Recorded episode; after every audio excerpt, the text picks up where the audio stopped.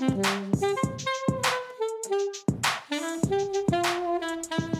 ัสดีค่ะ ยินดีต้อนรับเข้าสู่ SOS Sustainability 101 นะคะ วันนี้บทความจะมาจาก The Guardian Weekly นะคะฉบับที่ 3 กุมภาพันธ์นะคะ 2023 นะคะ ก็วันนี้จะเป็นเรื่องที่เกี่ยวกับเรื่อง climate change นะคะ คือเรื่องของวิธีการจัดการนะคะ มาตรการในการลดโลกร้อนนะคะ ซึ่งก็มี คนพูดถึงเรื่องนี้กันมาเยอะแยะมากมายนะคะ วันนี้ก็จะยกเคสมาเรียกว่าเป็น 3 บทความนะมาพูดรวบในในตอนเดียวเลยนะคะ ซึ่งก็ส่วนหนึ่งก็มาจากโบลิเวียนะคะนี่ก็จะเป็นเคสโบลิเวียนะคะ ซึ่งหัวข้อคือเรื่องของลิเธียมนะคะ spark a battle for power นะคะ อันนี้ทุกคนก็ที่ติดตามเรื่องของวงการการใช้รถยนต์ไฟฟ้านะคะ แน่นอนต้องได้ยินคำว่าลิเธียมแน่นอนนะคะ คือลิเธียมเนี่ย ก็ถือว่าเป็นเรียกว่าเป็น คีย์สำคัญเป็นกุญแจสำคัญเป็นสิ่งสำคัญมาก ๆ นะคะ ในการทำให้เรื่องให้เรื่องของการใช้รถยนต์ขับเคลื่อนด้วยไฟฟ้าเนี่ยประสบความสำเร็จนะคะ ซึ่งตอนนี้เนี่ยสิ่งที่บทความเขาพูดถึงเนี่ยก็คือพูดถึงทั้งเรื่องของพื้นที่นะคะที่จะใช้ในการเรียกว่าสกัดแร่ลิเธียมออกมานะคะจากจากเรียกว่าจากธรรมชาตินั่นเองนะคะ โดยที่หน้าตาอันนี้ก็จะเป็นส่วนหนึ่งของบทความที่พูดถึง พื้นที่นะคะในการที่หรือว่าเป็นสระนะคะ เป็นพื้นที่ที่เขาใช้ในการสกัดริเทียมนะคะออกมาจากตัวแร่ธาตุนะคะ ตามธรรมชาตินะคะ ซึ่งก็ถือว่าเป็นส่วนหนึ่งเลยนะคะของการเป็นสถานที่ท่องเที่ยวที่นักเที่ยวก็ชอบชอบมาชมนะคะก็นี้เขาก็มีการพูดถึงไว้นะคะ ว่าเป็นส่วนหนึ่งที่ใช้เป็นเงินเข้าประเทศได้ด้วยนะคะ ก็เรียกว่าเหมือนเป็นพื้นที่ที่แบบเหมือนนึกถึงภาพเหมือนนาเกลือของประเทศไทยอะค่ะ แต่นี้จะเป็นของส่วนที่เป็นการทำลิเทียมนะคะ ซึ่งมันก็จะให้ภาพถ่ายที่สวยงามเขาเหมือนมันจะสะท้อนท้องฟ้าเนาะแล้วก็พื้นที่ดูเวิงว้างอย่างนี้ก็เป็นส่วนหนึ่งเหมือนกันนะคะและตอนนี้เนี่ยปัญหาที่สำคัญก็คือว่า 1. การกระบวนการทำลิเทียมเนี่ยก็มี ปัญหาแน่นอนต่อเรื่องสิ่งแวดล้อมเนาะแล้วก็วิธีการในการจัดการจะทำอย่างไรนะคะ เพราะว่าโดยใช้วิธีการเหล่านี้เนี่ยวิธีการที่ทำตามรูปนี้ก็จะเป็นวิธีการที่ใช้นะคะดังในชิลีแล้วก็อาร์เจนตินานะคะ แต่ว่ามันก็ไม่ค่อยเหมาะนะคะกับของประเทศโบลิเวียเท่าไหร่นะคะเนื่องจากว่าบริบทของสภาพอากาศเนี่ยไม่เหมือนกันนะคะ เช่นก็จะมีฤดูฝนเนาะเป็นระยะเวลาหลายเดือนเลยที่ทำให้การปล่อยตากแห้งเนี่ย เพื่อให้ลิเธียมถูกสกัดออกมาเนี่ยมันก็เป็นไปได้ยากนะคะ อันนี้เป็นเรื่องของธรรมชาติอีกส่วนหนึ่งก็คือเรื่องของการ การทำที่เป็นมีเทคโนโลยีอะไรใหม่ ๆ ในการดึงตัวลิเธียมเขาเรียกเป็น direct lithium extraction ก็คือการดึงตัวลิเธียมออกมาโดยตรงนะคะจากธรรมชาติเลยนะคะ ซึ่งอันนี้ก็ยังเป็นมันวิธีการเหล่านี้เนี่ยมันจะช่วยในการลดนะคะปริมาณน้ำที่ใช้นะคะ แล้วก็ ลดความที่เรียกว่าต้องพึ่งพาธรรมชาติ คือต้องต้องไม่ให้ฝนตกอะถ้าฝนตกชีวิตจะลำบากอย่างนี้เป็นต้นนะคะอันนี้ก็เป็นส่วนหนึ่งที่พูดถึงเรื่องกระบวนการนะะในการนำลิเธียมออกมานะเพื่อนำมาต่อยอดผลิตเป็นแบตเตอรี่นะที่อยู่ในรถยนต์นะคะไฟฟ้านั่นเองนะคะ ซึ่งตรงนี้เนี่ยก็เขาก็บอกว่าเทคโนโลยีนี้ก็ยังอยู่ในส่วนที่ต้องการการพัฒนานะคะยังไม่ยังไม่ค่อยมีอะไรที่มันเป็นใช้ในเชิงพาณิชย์ได้ขนาดนั้นนะคะ โดยที่เขาก็มีการพูดถึงต่อนะคะว่า ว่า80ว่าว่าโบลิเวียเนี่ยก็ถือว่าถูกคาดการนะคะว่ามีทรัพยากรตัวนี้อยู่เยอะมากเลยนะคะบอกเยอะมากกว่าประเทศอื่น ๆ ในโลกนี้เลยคือมี 21 ล้านตันนะคะ ของโลหะชนิดนี้ที่จะทำมาใช้ในการดึงสกัดริเทียมออกมานะคะ เขาก็มีการพูดถึงนะคะว่า ทูกถึงประเทศจีนแน่นอนนะที่เป็นที่เป็นที่เป็นประเทศที่ก็ยิ่งใหญ่นะในเรื่องของใหญ่ที่สุดในโลกเลยซ้ำในการผลิตแบตเตอรี่นะคะของโลกนี้นะคะ เราบอกว่าประมาณ 60%เนี่ยของปริมาณลิเธียมเนี่ยที่มีอยู่ในโลกนี้เนี่ยจะถูกเรียกว่าเข้ากระบวนการผลิตต่างๆ อย่างที่ประเทศจีนนะคะ ทีนี้สิ่งต่อมาคือรัฐบาลโบลิเวียเนี่ยก็วางแผนนะคะว่าจะเตรียมเงินลงทุนนะคะ ที่จะเป็นหลักถึง 1,000 ล้านเหรียญสหรัฐนะคะสำหรับการสร้างพื้นที่นะคะอุตสาหกรรมนะคะที่จะผลิตนะคะ25,000 ตันของลิเธียมคาร์บอเนตต่อปีนะคะ โดยที่เขาจะเรียกว่า forecast หรือว่าพยากรณ์หรือวางแผนไว้นะคะว่าจะเริ่มการส่งออกแบตเตอรี่ ไฟฟ้าเนี่ยในปี 2025 ซึ่งคืออีก 2 ปีข้างหน้านี้เองนะคะ แต่ก็มีคนบอกนะคะ ก็คือว่าพูดถึงนะคะว่าสิ่งที่โบลิเวียรัฐบาลพูดพูดถึงเนี่ย มันน่าจะเป็นไปได้ยากนะหรือถึงขั้นเขาใช้คำว่า impossible เลยด้วยซ้ำนะคะ เพราะข้อแรกเลยนะคะ ประเทศเนี้ยยังไม่มียังขาดอุตสาหยังขาดพื้นฐานทางอุตสาหกรรมอะค่ะ คือคือคือไม่มีทั้งคนที่มีคุณสมบัติในการทำเรื่องนี้นะคะ แล้วก็เราไม่มีแผนพัฒนาอุตสาหกรรมเลย ที่จะสามารถทำได้ในระยะเวลาสั้นๆ ที่บอก2025 คืออีก 2 ปีนี้เองนะคะ คือคุณมีแผนอะไรในการจัดการนั้นนะคะ แล้วก็เขาก็บอกว่าไอการวางแผนเนี้ยกับทางจีนเนี่ย มันไม่ใช่ครั้งแรกที่โบลิเวียเนี่ย ที่พยายามจะทำกับ บริษัทต่างชาตินะคะ เพราะว่าในปี 2018 เนี่ย ทางโบลิเวียเนี่ยก็เคยเซ็นสัญญาทักับ ACISA นะคะ ซึ่งเป็นบริษัทเยอรมันนะ เยอรมันแห่งหนึ่งนะคะ ซึ่งก็ก่อให้เกิดการประท้วงนะคะ ในเรื่องของในในในในเมืองนะโพโทโพโทเซปะคะอันนี้อาจจะอ่านเสียงไม่ถูกนะคะ ซึ่งเป็นพื้นที่หรือเป็นเมืองนะที่มีแร่ลิเธียมอยู่มาก ๆนะคะ ซึ่งตรงนี้ก็ยังมีการปัญหาในเรื่องของการที่แบบพอคุณทำเหมืองแร่หรือทำเรื่องของการอุตสาหกรรมขนาดหนักอย่างเงี้ยเนี่ยมันก็ส่งผลต่อพื้นที่แห่งนั้นถ้าไม่ว่าจะเป็นเรื่องของการใช้ชีวิตของคนที่อยู่ในพื้นถิ่นรวมทั้งเรื่องของสิ่งแวดล้อมด้วยนะคะ โดยเฉพาะอย่างยิ่งเนี่ยบทความเนี่ยก็แค่บอกก็ก็เรียกว่าไม่ได้มีข้อสรุปอะไรแค่บอกมันเป็นปัญหาที่ว่าถ้าเราต้องการจะสร้างแบตเตอรี่เพื่อพลังงานสะอาดเนี่ยเพื่อลดโลกร้อนเนี่ยสิ่งที่เราต้อง นำเข้ามาในสมการหรือเป็นอินพุตด้วยเนี่ยคือปริมาณน้ำที่ต้องใช้นะคะ ก็ตรงนี้นะเขาก็บอกว่าเราได้ชั่งน้ำหนักตรงนี้หรือยังว่าจริงๆแล้วผลประโยชน์ที่ได้เนี่ยจากการส่งออกลิเธียมเนี่ยมันต้องแลกมากับอะไร คือการทำเหมืองลิเธียมเนี่ยที่ต้องใช้เวลานานหลายที่ต้องมีอายุยาวนานหลายปีเนี่ยมันมันจะช่วยในเรื่องของ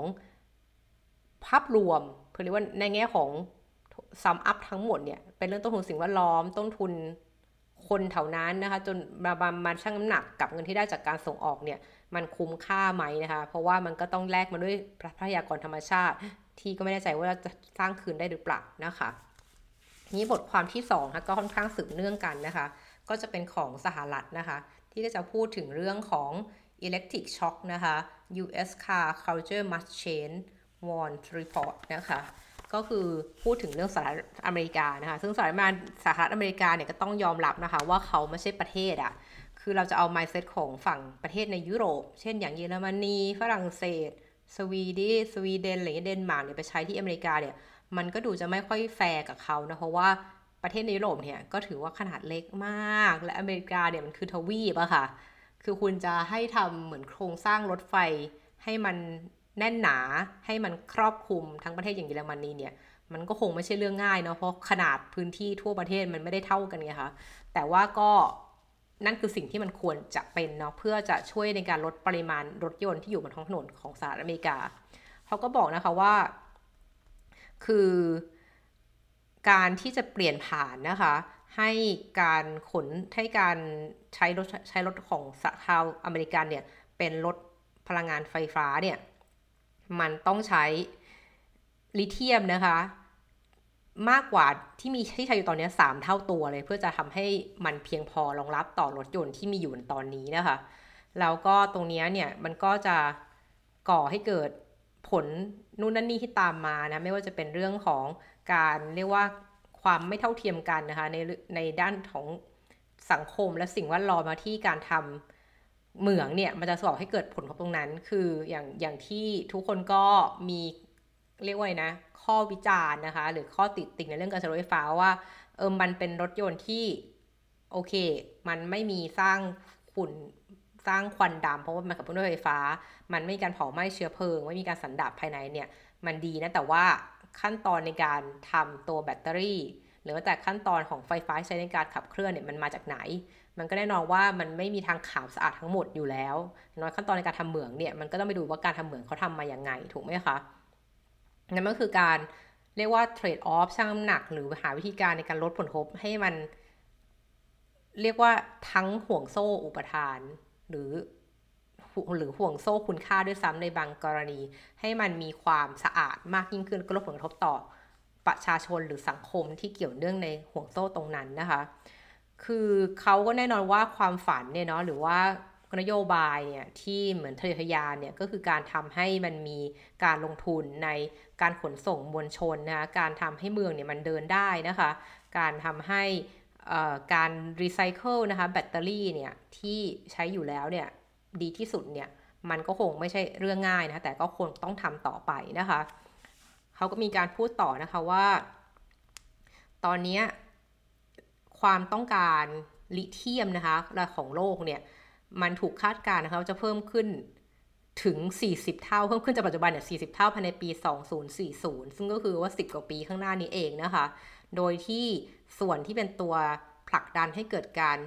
ต้องการตรงนี้สูงขึ้นขนาดเนี่ยก็เป็นมาจากแน่นอนการพูดถึงเรื่องการมาถึงของรถยนต์ขับเคลื่อนด้วยไฟฟ้านะคะ ซึ่งตรงนี้เนี่ยมันก็จะมีนู่นนั่นนี่ขึ้นมาเถียงที่ไฟเล่าไปของบริเวณคือการที่ชาวลักย่าเนี่ยก็จะมีการประท้วง มีการฟ้องร้องนะคะของการทำเหมืองลิเทียมนะคะ ซึ่งตรงนี้เนี่ยมันก็จะซึ่งมันก็เป็นที่มานะมาจากผลกระทบเทิงสิ่งแวดล้อมสังคมนั่นเองนะคะจากการทำเหมืองตรงนี้นะคะ โดยที่นะคะตัวของฝั่งของอเมริกาเนี่ยเขาก็บอกว่าการขนส่งเนี่ย คือการขับรถยนต์เนี่ยของอเมริกาถือว่าเป็นที่มานะคะที่สูงที่สุดนะคะของการปล่อย carbon emission นะคะ ดังนั้นเนี่ยคือถ้าเกิดสหรัฐอเมริกาต้องการจะลดโลกร้อนลดการปล่อยก๊าซเรือนกระจกเนี่ยคุณต้องจัดการที่ระบบขนส่งแน่นอน คุณจะทำยังไงนะคะ ให้สิ่งเหล่านี้มันเปลี่ยนไป ซึ่งมันไม่ง่ายเพราะมันพูดถึงพฤติกรรมของคนเนาะคนจะเลิกใช้รถยนต์ส่วนตัวมาใช้รถยนต์ไฟฟ้าได้ยังไง หรือว่าว่าใช้ ระบบรถไฟได้ยังไงรถรางได้ยังไง อันนี้ก็เป็นเรื่องยากนะคะ โดยที่ตัวลิเธียมแบตเตอรี่เนี่ยถ้านับแล้วนะคะ ถ้าเทียบกับตัวส่วนประกอบอื่นรถยนต์ไฟฟ้าเนี่ยแบตเตอรี่แหละคือตัวที่แพงสุดแล้วในรถยนต์ไฟฟ้านะดังนั้นเนี่ยมันเลยเป็นเรื่องสำคัญมากนะคะ ว่าคุณจะทำยังไงนะคะ ให้ ให้ตัวแบตเตอรี่ที่ผลิตขึ้นจากลิเธียมเนี่ยมันส่งผลกระทบที่น้อยที่สุดต่อสิ่งแวดล้อมและสังคม เพื่อที่ว่าจะได้นำการผลิตเอาเนี้ยไปใช้รถยนต์ไฟฟ้าต่อไปนะคะ ซึ่งเรื่องนี้ก็เป็นเรื่องที่ไม่ง่ายแน่นอนนะคะ แต่ก็เป็นสิ่งที่เป็นปัญหาเป็นความท้าทายที่ทุกคนเนี่ยในวงการเนี่ยก็ต้องช่วยกันแก้ปัญหานะคะบทต่อมานะคะก็เป็นบทที่พูดถึงเรื่อง climate change เช่นกันนะคะ ซึ่งอันนี้ก็จะมองว่ามันคือการเหมือนเป็นการ พูดเชื่อมโยงนะคะในเรื่องเดียวกันที่หนังสือของบิลเกตเคยออกมาพูดนะคะ ก็คือเรื่องของการการลงมือแก้ปัญหา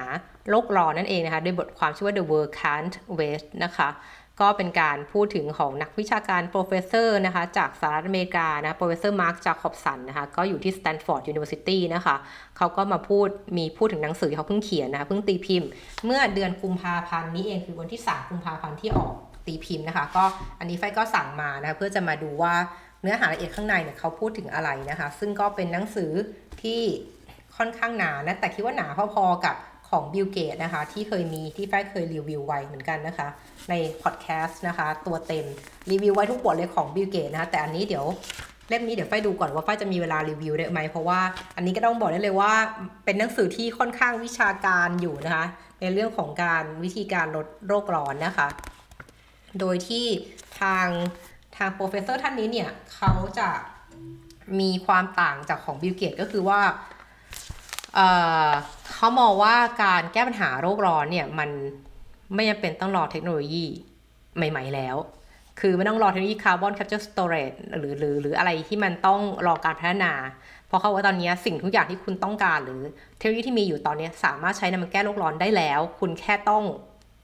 ลงมือทำอะคือคุณแค่ต้องลงลงทุนน่ะก็ทำมันตามนั้นเลยนะคะ โดยหนังสือที่ชื่อว่า No Miracles Need เนี่ย มันก็จะเป็นเรื่องที่พูดถึงการใช้เทคโนโลยีที่มีอยู่ในปัจจุบันให้ในการให้ใช้ในการแก้ปัญหาโลกร้อนตอนนี้เลย ไม่ใช่ไปรอเทคโนโลยีให้พัฒนาอีก 10 ปีข้างหน้า ซึ่งมันน่าจะเป็นเรื่องที่ยากมากเลยในการที่จะให้รอเทคโนโลยีให้พัฒนาถึงตรงนั้นนะคะ แล้วก็ดังนั้นเนี่ยเขาก็มีการพูดถึงนะคะว่า เพราะว่าเขามองปัจจุบันนี้เรามีพลังงานลมนะคะ มีพลังงานแสงอาทิตย์ พลังงานความร้อน พลังงานน้ำแล้วก็มีแล้วก็มียังรถยนต์ไฟฟ้านะคะ ซึ่งตรงนี้เราก็มีทั้งแบตเตอรี่ เรามีปั๊มความร้อน เรามีการทำเอเอการใช้พลังให้มีประสิทธิภาพมากขึ้น ทั้งหมดนี้คือเขาบอกเลย 95%ของเทคโนโลยีปัจจุบันเนี่ยมันเพียงพอสำหรับแก้ปัญหาโลกร้อนที่เราเผชิญตอนนี้แล้วนะคะไม่ต้องไปนั่งรออนาคต จากเทคโนโลยีของการทำ carbon capture and storage นะคะ ไม่ต้องรอเทคโนโลยีอย่าง biofuel ขนาดนั้นนะคะ ที่มันค่อนข้างแพงแล้วก็ใช้เวลาในการพัฒนาอีกยาวนานนะคะ คือ keyword ของเขานะของ professor มาร์คจาคอบสันเนี่ย ก็คือการที่บอกว่าเราควรจะต้องโฟกัส เราควรจะต้องตั้งสมาธิดูในสิ่งที่เรามีอยู่ในมือ ณตอนนี้ใช้และใช้มันและลงมือใช้มันเลยนะคะ คือไม่ใช่ไปรอเทคโนโลยีในอนาคตนะคะเขาก็บอกว่าก็มีพูดถึงปัญหานะมลพิษทางอากาศที่ทางไทยเราก็เผชิญอยู่นะอย่างวันนี้แม่สอดเนี่ยก็ได้ข่าวว่าเป็นอันดับหนึ่งของโลกแล้วในเรื่องของ AQI นะคะที่มีมลพิษสูงมากนะคะเขาก็บอกว่า 7 ล้านคนเนี่ยตายเพราะมลพิษทางอากาศในทุกๆ ปีนะคะ ดังนั้นเราจะนั่งรอฟ้ารอฝนรอเทคโนโลยีเนี่ยไม่ได้แล้วนะคะ เอ่อซึ่งเขาบอกว่าปัญหาแล้วถ้าเกิดเขามองว่าก็ตอถ้าเกิดเขาเป็นคนยืนยันว่าเทคโนโลยีปัจจุบันเนี่ยมันพร้อมแล้วในการแก้ปัญหาโลกร้อน แล้วทำไมมันถึงไม่มีคนใช้ล่ะทำไมคนถึงเขาไม่ลงมือ เขาบอกว่าปัญหาตอนนี้ก็คือว่าคนไม่ได้ไม่ได้ aware หรือไม่ได้ตระหนักรู้ว่ามันว่ามันเป็นไปได้ คือคนเหมือนอาจจะมีประการเหมือน เครื่องปิดกั้นทางความคิดทำให้รู้สึกว่าเอ้ย การแก้โลกร้อนเนี่ยมันต้องไปหาเทคโนโลยีใหม่ๆนะต้องไปพึ่งพาเทคโนโลยีใหม่ๆซึ่งซึ่งอย่างของในบิลเกตส์เนี่ยต้องบอกบิลเกตส์ก็พูดถึงทางเทคโนโลยีใหม่ๆ แล้วก็พูดถึงทั้ง policy พูดถึงเรื่องอื่นๆด้วยเนาะไม่ได้พูดเน้นว่าทุกคนต้องรอเทคโนโลยีใหม่ๆนะแต่บิลเกตส์จะไปในทิศทางที่ไปเน้นพัฒนาเทคโนโลยีเนาะเพราะเขาก็เป็นคนใน field นั้นใช่ไหมคะส่วน professor คนนี้จะบอกว่าเออเรื่องเทคโนโลยีใหม่ ๆ เนี่ยมันมันมันมันตอนนี้ คนหลาย ๆ คนที่มีศักยภาพด้านการเงินเนี่ยก็จะเอาเงินไปลงทุนกับเทคโนโลยีใหม่ ๆ มากกว่านะคะเช่นไม่เรื่องของการทำดักจับคาร์บอนนะคะ การทำ biofuel การทำ blue hydrogen เป็นต้นนะคะ ซึ่ง professor เขาก็บอกว่าอันนี้เขามองว่ามันเป็นไร้เป็นไร้ประโยชน์มากเลยนะคะ เพราะว่ามันจะใช้งานได้น้อยนะคะ เพราะว่าเป็นเทคโนโลยีใหม่นะคะ แล้วก็มันก็ดูเหมือนกับว่าจะทำให้คนที่ใช้เทคโนโลยีนี้ได้คือคนที่มีเงินเนาะคนคนที่ต้องมีเงินลงทุนนั่นเองนะคะ แล้วเขาก็บอกว่าต่อมาเนี่ยเขา barrier อันดับที่2นะอันดับแรกคือการที่คนไม่ไม่ตระหนักรู้ว่ามันทำได้ในเทคโนโลยีปัจจุบันอันที่ 2 คือว่าการต้องมีเงินลงทุนนะโดยเฉพาะกลุ่มประเทศที่กำลังพัฒนาเนี่ยคือการลงทุนในพลังงานทดแทนเนี่ย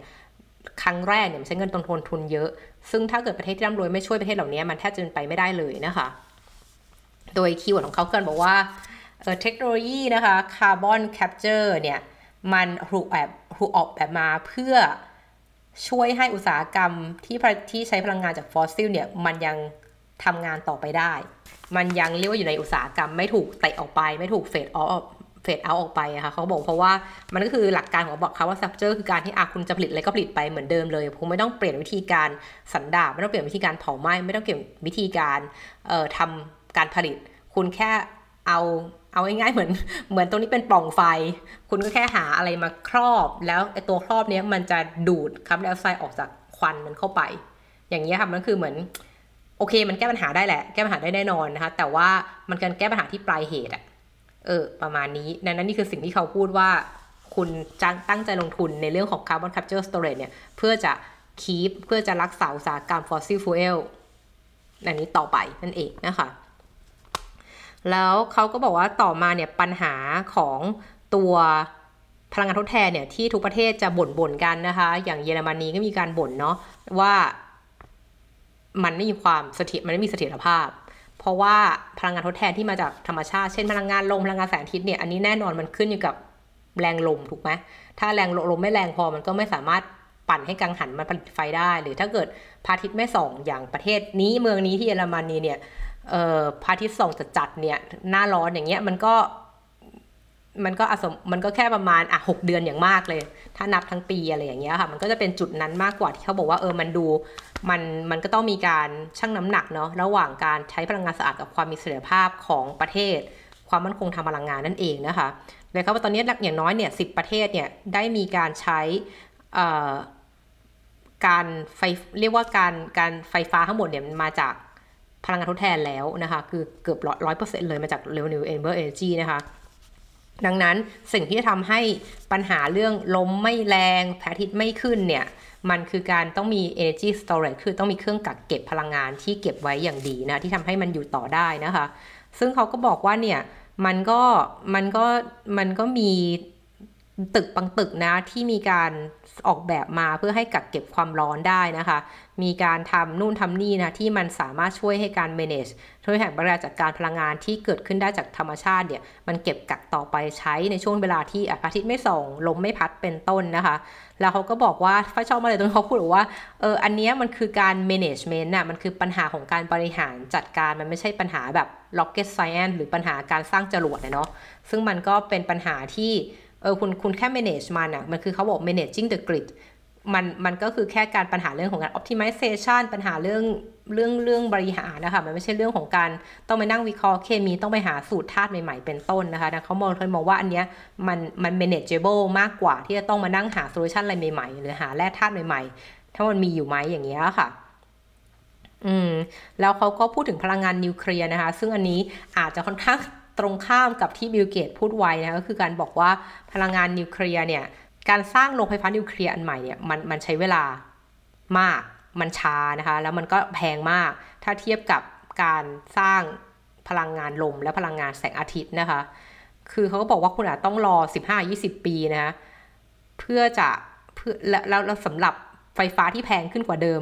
7-8 เท่าด้วยนะคะ ซึ่งมันก็ฟังดูแล้วมันมันมันไม่น่าโอเคอะ่ะ เขาก็เลยมองว่าแบบเออพลังงานลมพลังงานแสงอาทิตย์เนี่ยมันถูกกว่าเร็วกว่า แล้วก็เป็นเทคโนโลยีที่ปลอดภัยกว่านะถ้าเทียบกับเเทคโนโลยีของนิวเคลียร์เป็นต้นนะคะตรงนี้นะคะก็จะมีการพูดถึงในเรื่องของตัว direct air capture ด้วยเหมือนกันนะคะ DAC นะคะที่สามารถดึงคาร์บอนไดออกไซด์ออกจากอากาศได้โดยตรงเลยนะคะ แล้วก็เอาไปฝังไว้เป็นต้นอย่างเงี้ยค่ะ เขาก็บอกว่าอันเนี้ยมันก็เป็น เป็นเป็นเป็นต้นเป็นเป็นส่วนที่อาจจะนำมาพิจารณาได้นะคะถ้าเกิดจะเทียบวิธีการกักเก็บคาร์บอนเนี่ยเพื่อลดปัญหาโลกร้อนเนาะอันนี้ก็เป็นอีกวิธีหนึ่งที่เขาเสนอมานะคะทีนี้ตอนส่งท้ายเนี่ยก็จะมีทางเอ่อ professor นะคะไมไมเคิลมาเนี่ยก็เป็น professor ที่ University of Pennsylvania UPenn นะคะเขาก็พูดว่า มันเป็นหนังสือเล่มนี้นะคะ ที่อันนี้เขาบอกหนังสือเล่มนี้เป็นหนังสือที่ comprehensive มาก เป็นหนังสือที่มีการพูดถึงรายละเอียดเรียกว่าเป็นปรูพิมพ์เขียวนะคะ อย่างละเอียดเลยสำหรับออปชันหรือทางเลือกต่างๆนะคะที่จะใช้ในการจัดการเรื่องของวิกฤตโลกร้อนนะคะ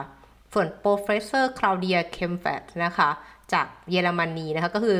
จาก German Institute for Economic Research เนี่ยเขาก็ เขาก็บอกนะคะว่าหนังสือเล่มนี้เนี่ยมันมันช่วยบอกให้ช่วยให้เห็นว่าหลาย ๆ วิกฤตการณ์เนี่ยมันสามารถจัดการได้ด้วยหินก้อนเดียวนะคะ เรียกว่าเรียกว่าไม่ต้องใช้หลาย ๆ อันมาแก้ไข แต่แค่หินก้อนเดียวก็ฆ่านกได้หลายตัวทีเดียวเลยนะอันนี้เขาก็จะค่อนข้าง support นะคะว่ามันมันไม่ต้องรอปฏิหารนะทุนทำได้เลยตอนนี้เพราะเทคโนโลยีต่าง ๆ ที่คุณมีมีครบแล้วนะคะ แต่แต่ก็มีบางท่านนะที่ก็มีวิจารณ์นะคะว่า เออหนังสือเล่มนี้เนี่ยก็เขาค่อนข้างจะโฟกัสอยู่ที่พลังงานลมพลังงานน้ำและพลังงานแสงอาทิตย์เท่านั้นนะคะ ซึ่งเขาก็บอกว่า professor Ken Cardella เนี่ยจาก Carnegie Carnegie Institution เนี่ย for Science ในสหรัฐอเมริกาเนี่ยก็บอกนะคะว่าจริงๆแล้วเเขาก็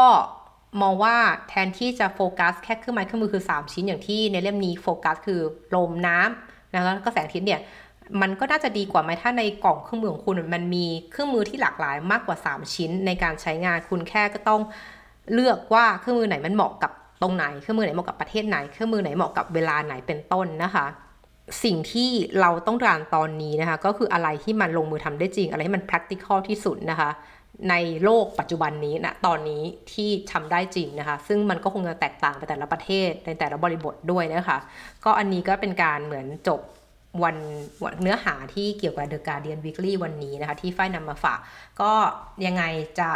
พยายามจะย่อยเล่มนี้นะคะ คิดว่าคงจะไม่มานั่งไล่ทีละบทเหมือนของบิลเกตเพราะไฟว่าเล่มนี้ค่อนข้างจะเป็นอะไรที่ดูเหมือนหนังสือเรียนนิดหนึ่งนะคะ ก็ก็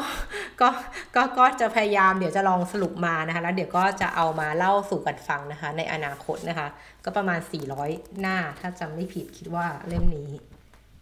ท่าไหร่นะโหเออ เอิมชอบกินหนังสือจัง